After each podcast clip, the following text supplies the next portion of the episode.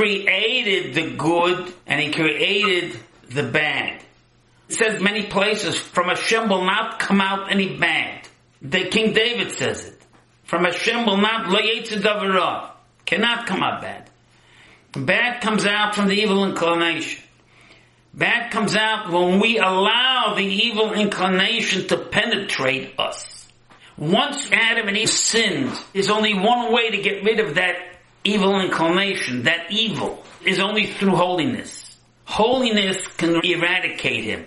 In a place where there's no holiness, he comes in. That's why it says in the ethics of the Father, Tabatolo mevili de that idleness, a mind that is empty, it's just sitting there, it's doing nothing. What will come into the mind?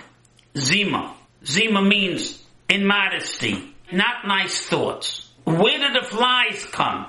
Where is garbage, where they're invited. When Hashem created the world originally, the intent was for holiness, that the people would serve God without any kind of opposition. That was the intent of the creation. He was created from the dirt, from the blessing. The dirt was the sustenance. The dirt was the power. The dirt was what gives life. So he was created from life. That's why it says, Ki Adam Eitz the man is the tree of the field. Why? Because just like the tree, which gives fruit, comes out of the ground, man also comes out of the ground. Man also has the potential to give out fruit, just like the tree. But what happens if the tree gets decayed? If you don't take care of the tree, you let bugs get in there. So what happens with the fruit? The tree is healthy. The man is healthy. The tree gives fruit.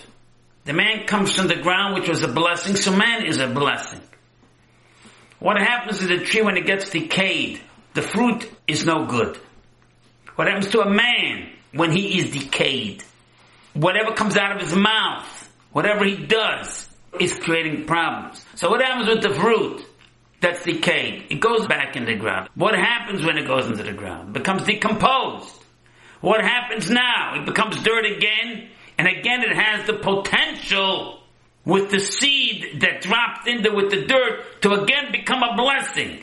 What happens with a man that decays his whole life?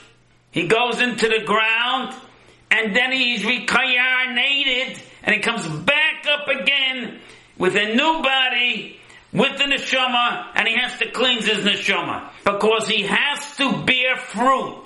That is the intention. He has to bear fruit.